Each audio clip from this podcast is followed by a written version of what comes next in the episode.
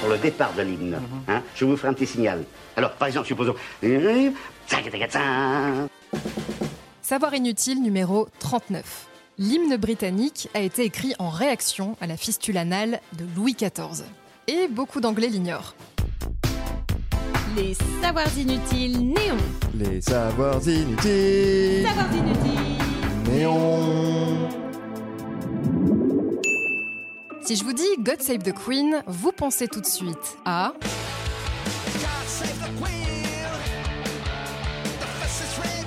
Mais non, pas ça, le vrai God Save the Queen, l'hymne national britannique.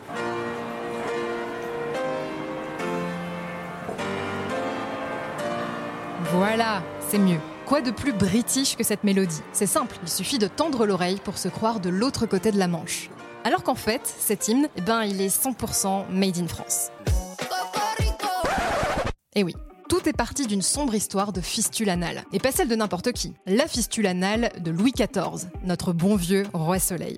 En 1686, le roi souffre d'un abcès à l'intérieur de son rectum. Une petite tumeur assez profonde et douloureuse qui l'empêche de monter à cheval et l'oblige à faire ses promenades dans une chaise à porteur. Alors forcément, il est bien emmerdé. Ses médecins lui recommandent tout un tas de traitements, une cure d'eau minérale, des cataplasmes, des injections d'eau de barège directement sur sa plaie, mais manque de bol, rien ne fonctionne. Et puis un jour, l'un de ses ministres a une idée aussi dangereuse que lumineuse. Mais dis donc, sire, et si vous consultiez un chirurgien barbier? Oui, un chirurgien barbier. Un type qui jongle entre sa paire de ciseaux pour couper des barbes et son scalpel pour amputer des membres. Et ça ne choquait absolument personne à l'époque. Ah mais non, parce que je fais ça mi-temps, moi. Je- C'est pas un full-time job, donc c'est pour ça que je suis un peu...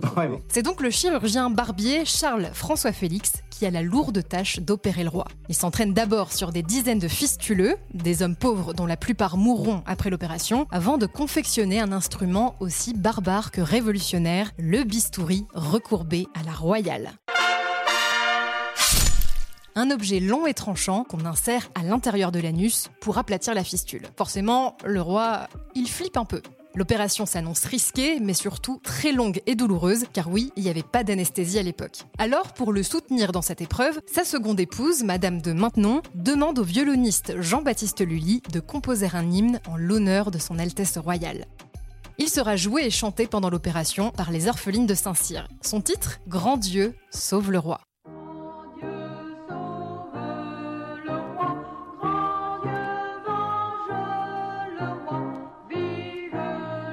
L'opération est un succès, le popotin du roi est sauvé, la cour de Versailles hyper soulagée, et l'hymne composé par Lully accompagnera Louis XIV pendant tout son règne, avant de devenir la propriété des Anglais. Un an avant la mort du roi, en 1714, un certain Georg Friedrich Handel, le compositeur officiel du roi d'Angleterre Georges Ier, est de passage à Versailles. Là-bas, il entend la fameuse chanson Grand Dieu sauve le roi.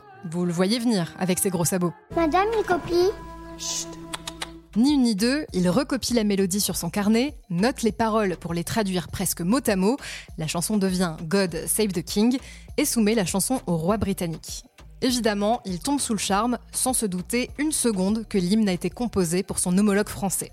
Georges Ier fait alors adopter le chant dans toutes les cérémonies officielles. Résultat, le cantique devient très vite une sorte d'hymne national britannique non officiel.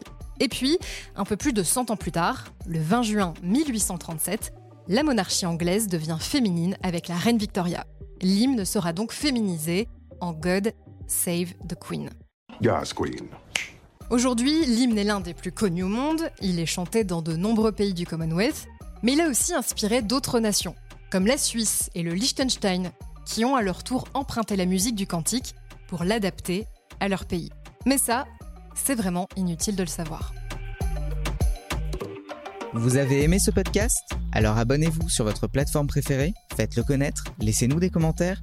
On se retrouve aussi sur le compte Insta des Savoirs Inutiles Néon pour un format vidéo inédit chaque semaine. Et sur notre appli iOS et Android. Et enfin, les Savoirs Inutiles, c'est sur le site neonmag.fr et dans le magazine papier, tous les deux mois en kiosque.